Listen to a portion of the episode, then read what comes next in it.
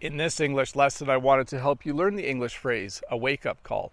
Now, a wake up call can mean a phone call that they give you when you stay at a hotel to wake you up in the morning, but we also use this phrase to talk about something in life that happens that reminds you to do something. Here's a good example.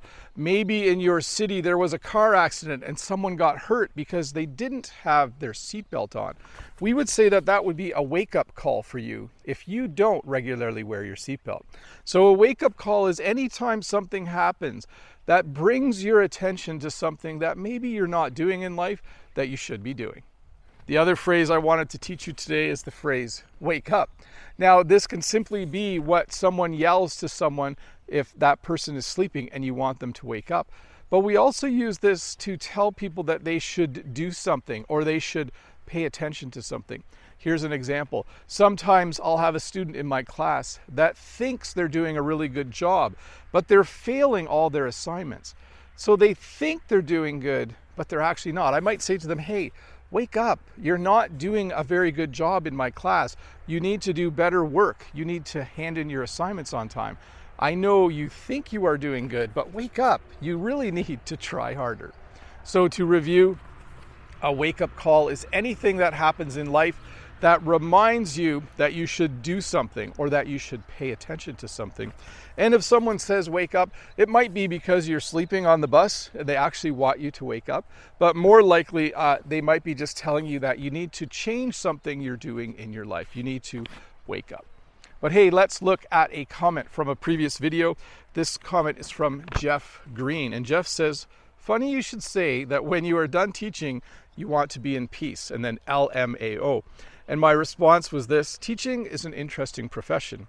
It has its ups and downs. I love 90% of the job, but the end of each semester can be very hectic, especially the second semester. The end of the second semester is the end of the school year. It can be extremely hectic. It can be a real challenge for me to uh, get all my work done and to finish things that I need to finish at the end of the school year. I wanted to talk a little bit more about a wake up call. If you look at the river today, I'm not sure how well you can see this, but there's all kinds of algae in the river. Now, the algae itself isn't a problem, but it's kind of a wake up call because the algae grows when there's pollution in the river, and the algae grows when the pollution is from, let's say, human waste or fertilizer runoff from farms. So it's kind of a wake up call.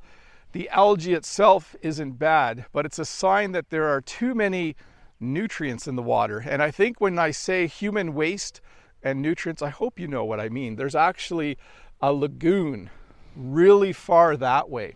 And they do treat the wastewater, they do treat the sewage, but they only treat it once. And then when the lagoon is full, they release it into the river. So, all of you who thought that Canada was this beautiful, pristine country with no pollution, well, we do kind of have some problems. We do have to take better care of all of our waterways, um, and we just don't do that good of a job sometimes. So, it's a bit of a wake up call. I want to go to the person in charge of all this and say, Wake up!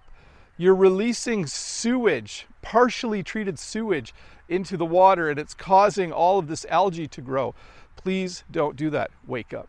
Anyways, Bob the Canadian here. I hope you're enjoying these little lessons. I know I certainly am. Have a good day. I'll see you in a couple days with another short English lesson. Bye.